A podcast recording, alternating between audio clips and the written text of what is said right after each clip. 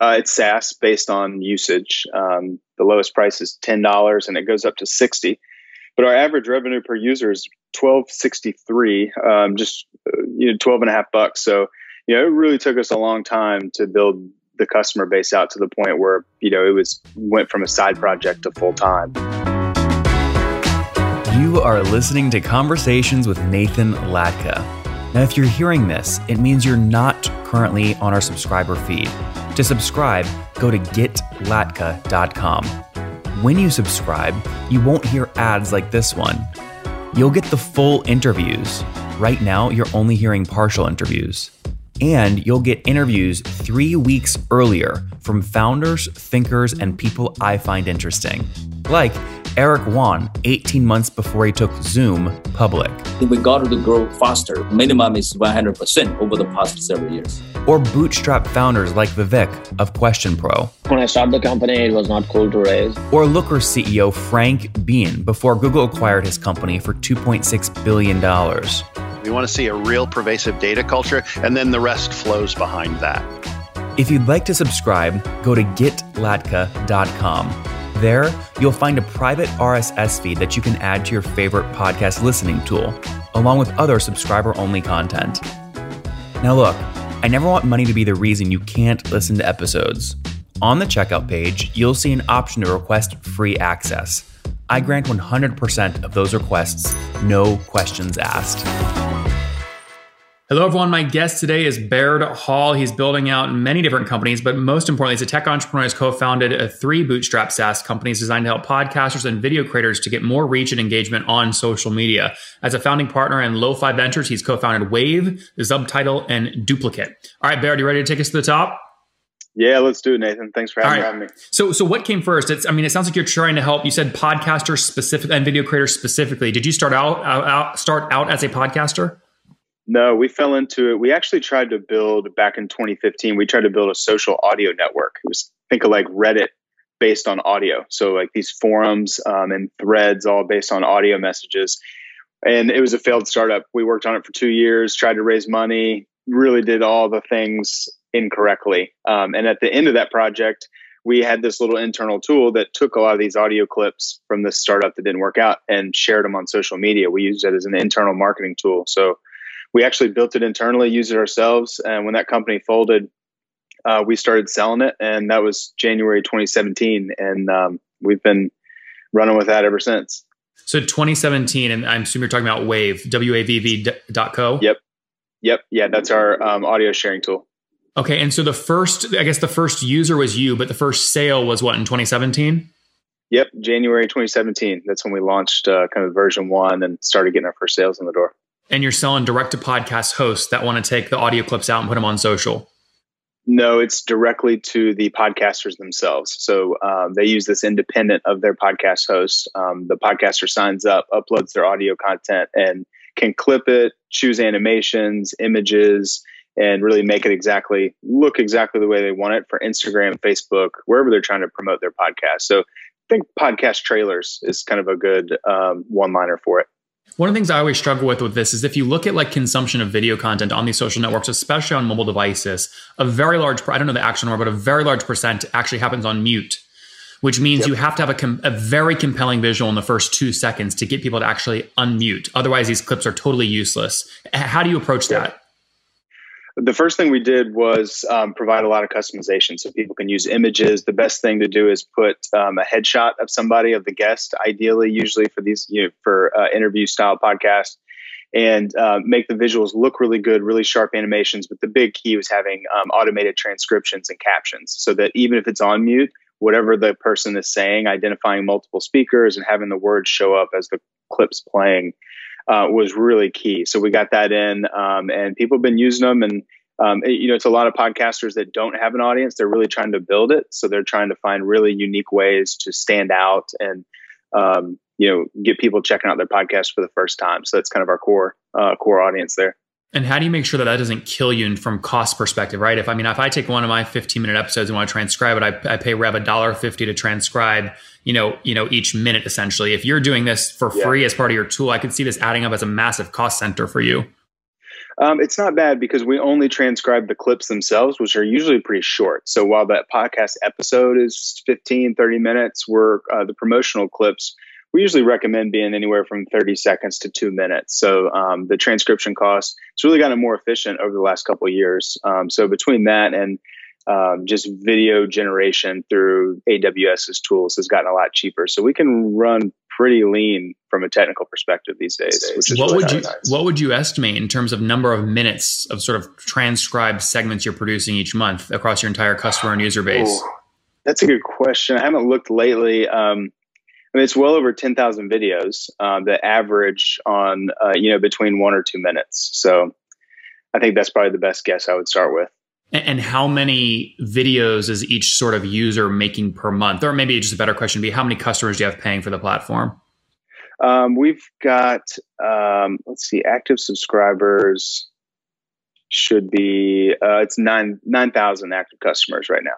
Okay. And you're using a tool. I was curious what tool people use. Are using Baremetrics or Profitwell or what? Yeah. Uh, Baremetrics for Wavve and then Subtitle uses Profitwell. So, so you like to diver- you like to diverse- diversify, right? Yeah. Yeah. I like to, and I keep it up all day and um, got it up in front of me right now, actually. okay. And how do you bill? I mean, is this a SaaS platform or a pay per video or what? Uh, it's SaaS based on usage. Um, the lowest price is $10 and it goes up to 60 but our average revenue per user is 1263 um, just uh, you know 12 and a half bucks. So you know it really took us a long time to build the customer base out to the point where you know it was went from a side project to full time. Um, so you know it's very very much a volume play. We're really pushing it far and wide and trying to keep costs down because a lot of podcasters most of them are diy and you know not exactly making income from their podcast project yeah. I mean, but I mean, this feels like a pretty healthy business then, right? I mean, if you've got 9,000 customers paying 13 bucks a month, what is that? Like 100, 110 grand a month in revenue, something like that? Yeah, 115. That's what we're at right now. That's great. And so you again, you've done that since 2017. So not, I mean, that's not bad growth at all. Have you done that all bootstrapped? Yep. All bootstrapped. We haven't raised any money. We all put, my co-founder and I put a thousand bucks in both and uh, have just been building it that way. The first year was, man, it was a lot of just a lot of direct outreach and, um, getting this thing off the ground took uh, just a lot of brute force, but we were very lucky in the fact that our product creates content that um, helps promote the product itself. So we have watermarks and uh, you know for our free plans, and then even our premium users, like the the animations that we've created are very unique to Wavve. Um, so uh, it, it really stands out. So word of mouth has really helped a lot too. That's interesting. I, I don't want to just skip over that though, because I talk to plenty of founders that that say this is their strategy and they just cannot execute. So I mean, the fact that you've gotten nine thousand customers over two years and over a million dollar run rate bootstrapped is impressive. So like, let me dig here for a second, right? So Thanks. when you yeah. say when you say your first hundred customers, that really was just pure outreach and brute force. Actually, take me through like what your days looked like back then. Was it a LinkedIn search for podcast host and then a LinkedIn message, or like how'd you do it? It was a lot of uh, my technical. Uh, Nick is my technical co-founder, and he built me this. Um, we use the um, iTunes API to give me a little search dashboard. So I'd go on Twitter and I would try and find people that are promoting their new episode, ideally like their first or second episode. I'd look for their podcast in our little search tool, and then their RSS feed always had their email in it. So I'd grab the email, and then I had a little template that um, I was just sending cold emails to people, and probably sending between thirty and 50 every day or two, I would say. And um, that's how we probably got our first 50 to 100 customers. And then um, we started doing some work on social outreach on social media, really worked. Hitting up podcasters on Instagram, they would share an image of their episode. And I'd send them a direct message to say, hey, why don't you turn this image and try it with a video instead with that audio included? So um, that was probably the first hundred. And after that, content marketing really started picking up for us. Um, and then it's kind of just been slow linear growth every month since then. Let's stay on this for a second. So you're sending 30 to 50 cold emails per day. What was the subject line? Um, oh, that's a good question. Gosh, I can't remember off the top of my head. It would usually be something like um, something really short, like your latest podcast ep- episode, or um, you know, checked out your podcast, something like that. Because I would, I personalize most of these. I, I wasn't. I mean, I use a template but I was still looking up the podcast saying, Hey, I, you know, I saw you promote on Twitter and, you know, the subject line, subject matter your podcast is interesting. So I personalized them too. That, that really helped it. Um, not as far as efficiency goes, but I think it um, helped get that early attention. And what were you you optimizing for in the initial cold outreach? You know, a lot of people say, "Well, Nathan, that's a dumb question. You want them to click a link to like book a demo or to start you know, sign up for free." But there's a lot of people right now that are optimizing these cold emails just like reply rate for ISP purposes, right? So, were you at what was your like call to action? What was your number one goal in the cold email? So my approach for cold email is um, I keep the initial outreach very short, and I usually try to start with an open-ended question that all I'm trying to do is invite a conversation. Like I'm, I'm not even trying to get them to do anything in that first email. All I'm really doing is trying to get permission to sell them something they might be interested in. So instead of saying like, "Hey, I built this tool. Here's what it does. Here's the pricing," in this big cold email, the email would just say something like, "Hey, I saw you are promoting a new podcast. Like, congrats on that launch. I know it takes a lot of work. Uh, what else are you doing to promote it? Like, what else are you thinking of?" And if somebody really cares about podcast promotion and they're trying to find new things, they'll reply and you know and tell us what they're working on and just start a conversation. So that was that was really kind of my first um, is really the first goal. And then in that follow up conversation, that's when I introduced the product and I'm trying to get them to sign up for a free. Uh, our product's always been freemium, so it was always sign up for the free plan. You can create a video, no risk.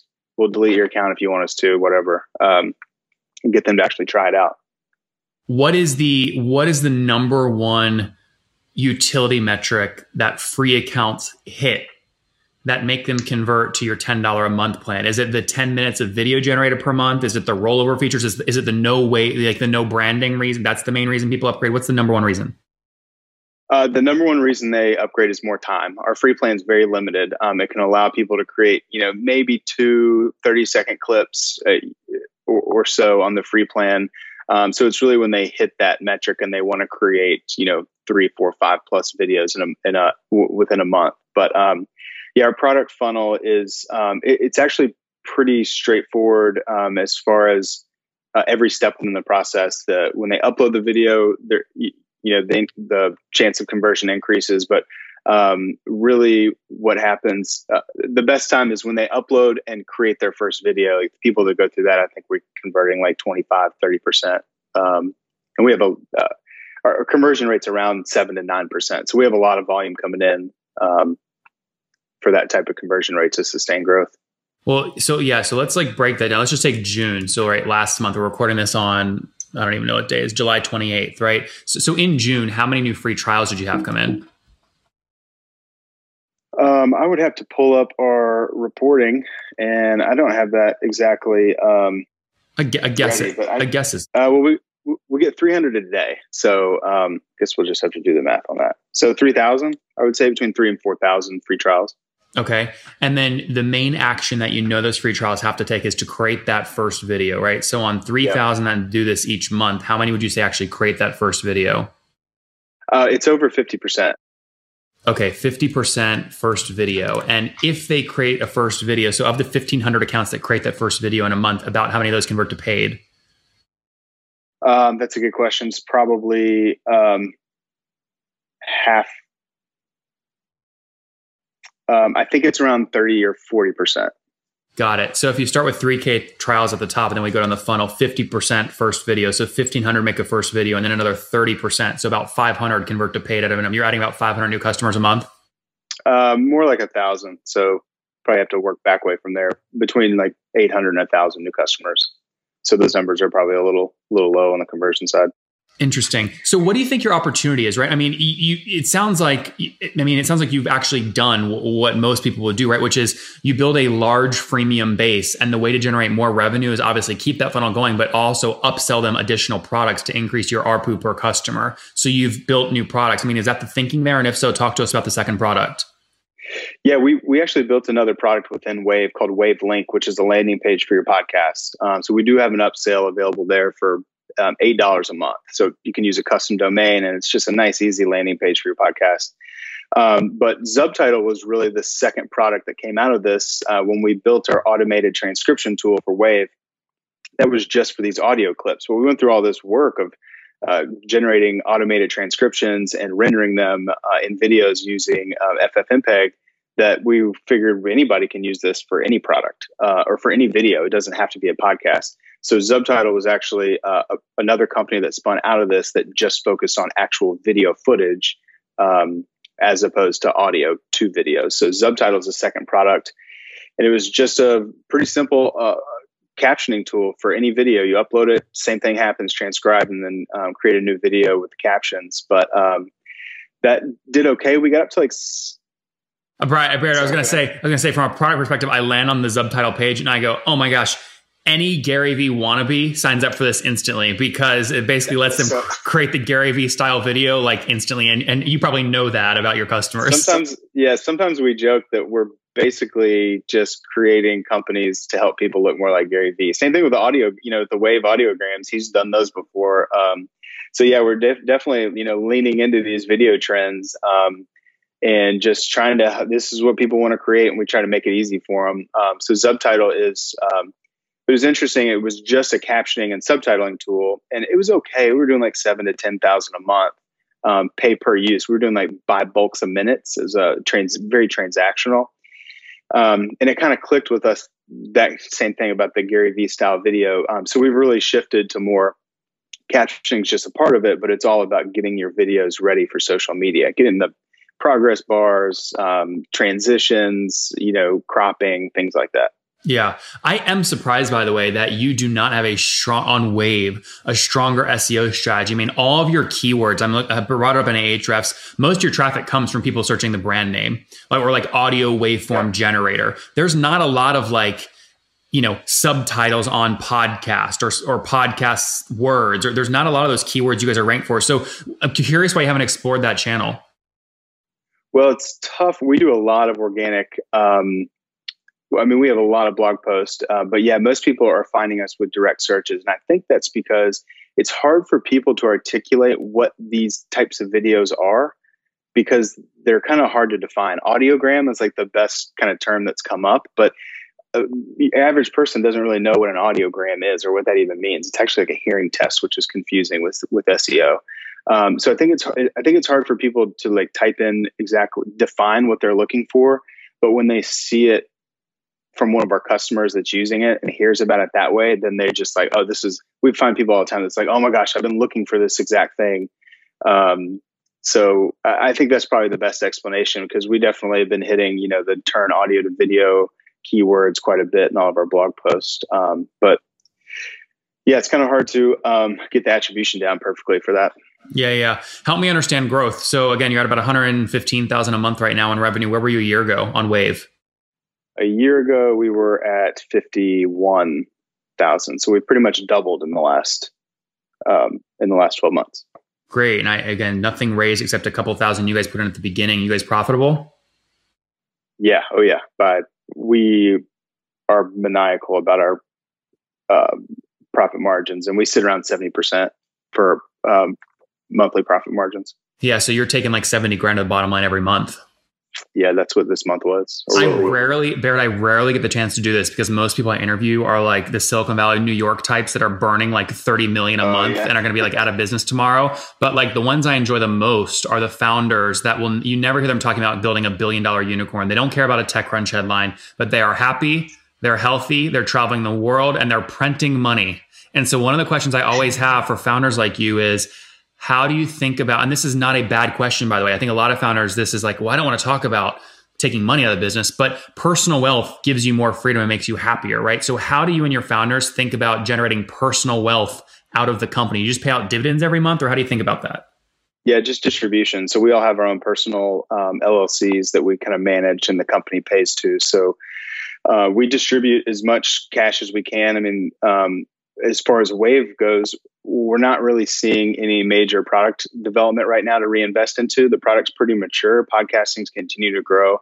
Um, we've tried the upsell products, and um, we really are interested in other working. We we have two other ideas that we're um, cranking out, uh, hopefully over the next three to four months. Um, so yeah, the, the idea is to distribute out as much cash as we can and use that flexibility and freedom to keep working on and building more companies. It's what we love to do. We're not operators. We do it obviously because it's um, part of the gig, but um, we really love creating new companies. It's that that first six to twelve months is what we really love. Um, so we're kind of hooked on that you're clearly very good at going from like nothing right to you know a $2 million run rate like over and over again right? I mean so do you sort of see that as your sweet spot? Is that over time you'll keep launching these new products and the way that you really generate a lot of personal wealth? Is you essentially you know once you hit a $2 million run rate on these things highly profitable you flip them and sell them to people for a big exit?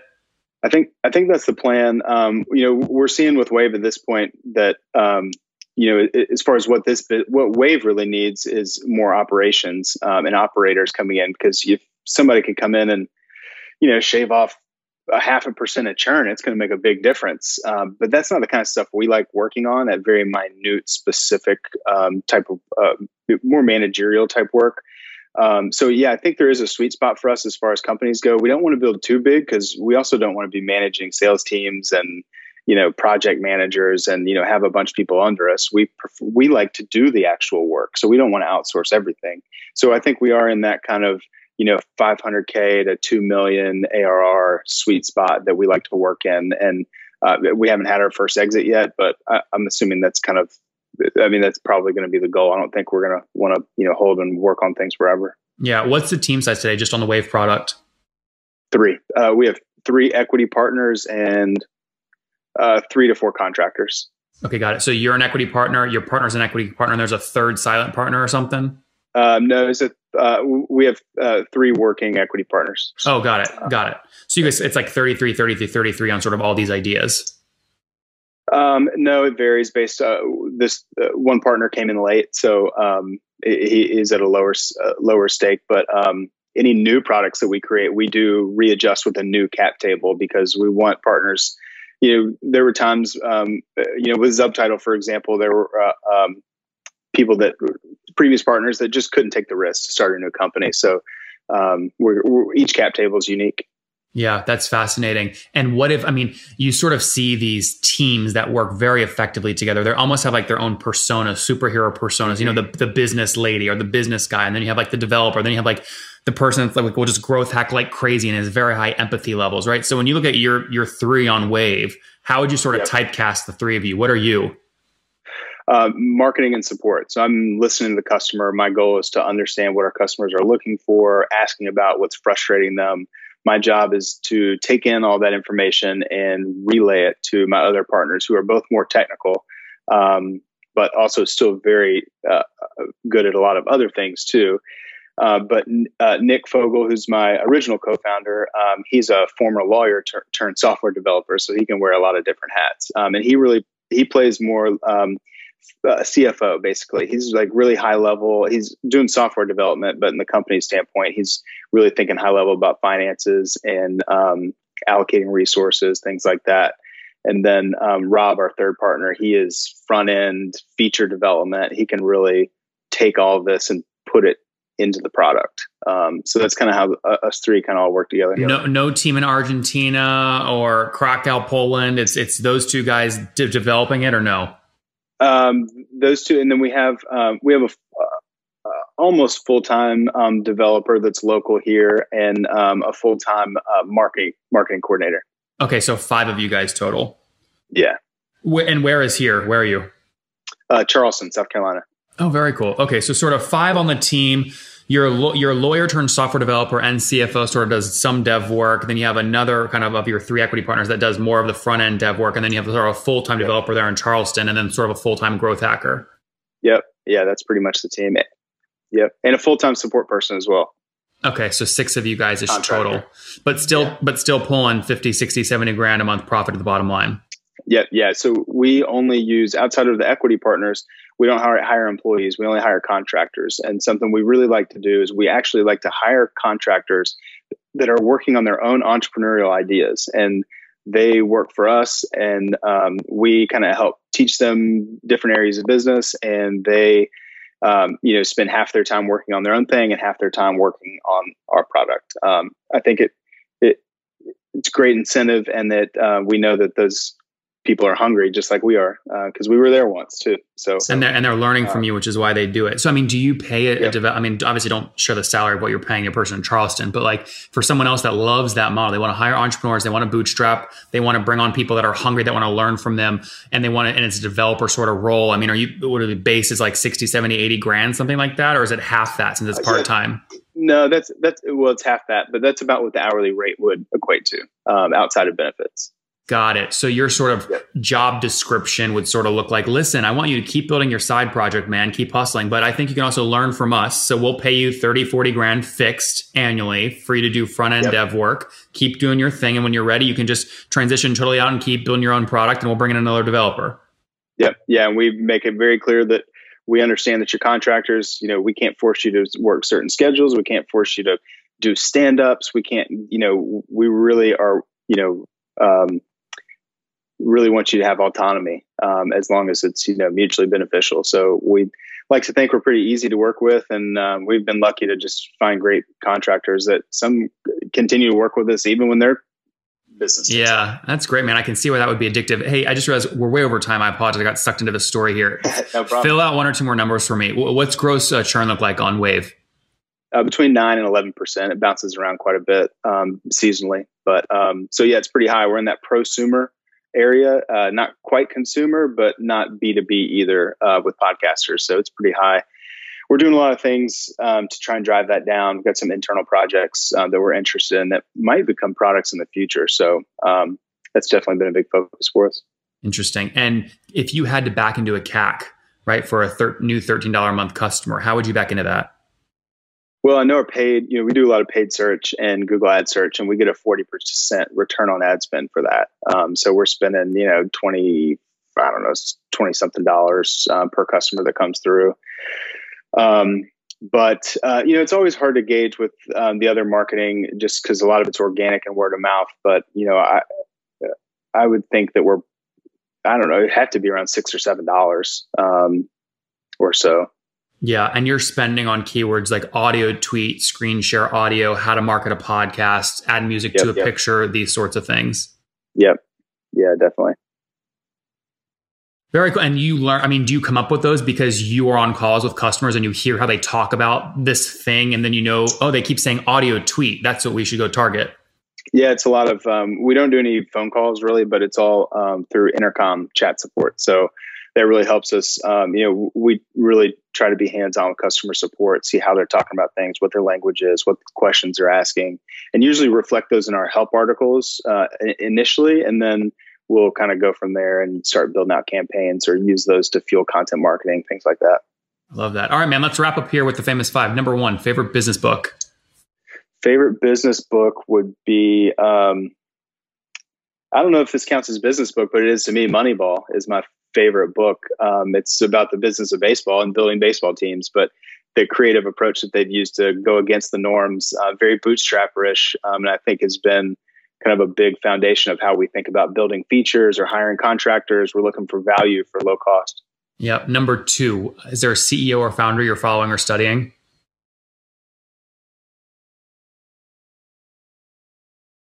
Mm, not off the top of my head. I follow a lot on Twitter. Um, uh, I've always been interested. Uh, I think one of my favorite to follow is um, Chamath, who is at uh, you know, Facebook and built AIM. His last name I would butcher. Um, Social, social, yeah, I think- social capital. He's he's very big in the SPAC Yeah. space right now. yeah, very different from uh, the way we think. So I think it's interesting to follow him, and he's had a lot of hot takes lately. So um, just trying to keep up with him. But um, no, I'd say um, you know there's a lot of people on indie hackers. I love being on that forum and just following other bootstrappers that have, have kind of done it like we have. Number four or number three, is there a favorite online tool you have for building the company? I don't know how I do this without intercom, to be honest. I mean, as a one man show, being in control of marketing and support, I mean, that's that handles all my chat support, all my outgoing messages, all of my um, onboarding as well for automated messaging. It's so expensive and it hate stings to pay that bill every month. But I just, I'd love to find an alternative that's cheaper, but I, it's, I, it has to be. I mean, it's where I spend all my all my time. Yeah. Number four, how many hours of sleep do you get every night? Seven. Okay. And which situation? Married, single, kids? uh, married and I've got an eight month old daughter who has just been awesome. And what a uh, fun, what a fun life moment, man. I know it's funny. My business partner, he also has a, he's got a year and a half, half year old. And when we started the companies, we had these big dreams of we're going to bootstrap our company. We'll travel the world and do whatever we want. And now that we're at that point where we could do those things, we have kids and it's, we're in quarantine and we're in quarantine. So we, it's a blessing though. We get to, I mean, I get to, you know, put her down for naps, go work while she's sleeping. And, um, it's been amazing. So much better than I imagined. That's, ama- that's amazing. And how old are you? Yeah. 33. I started, uh, 27. I've been at entrepreneurship for six years. So, um, all right, man. And take us home. What do you wish your 20 year old self knew? Listen to yourself. Stop listening to other people. Spent so much of my time trying to, you know, following all the guidelines and steps that family or society or whatever tells you you have to do. Um, and I wish I just listened to myself and realized that there are plenty of possibilities out there. Um, I didn't start doing that until my late 20s. Guys, wavve.co helping podcasters market their shows, 9,000 paying customers at about 13 bucks a pop, doing about $115,000 a month in revenue. And the engine is roaring. In June, 3,000 trials, 50% posted their first video promotion, 30% of those converted to paid. So call it 800 to 1,000 new customers per month. Churn is high, but you know what? Again, the funnel is so strong, it doesn't really matter. They are bootstrapped and profitable, taking about 70% in EBITDA margin, cash flow to the bottom line. That's helping the founders create great personal lives. They're happy, they're healthy, they're making money. Team of six people, two engineers. Again, focus now on scaling into other products like Zubtitle.com. Baird, thanks for taking us to the top. Awesome. Thanks, Nathan.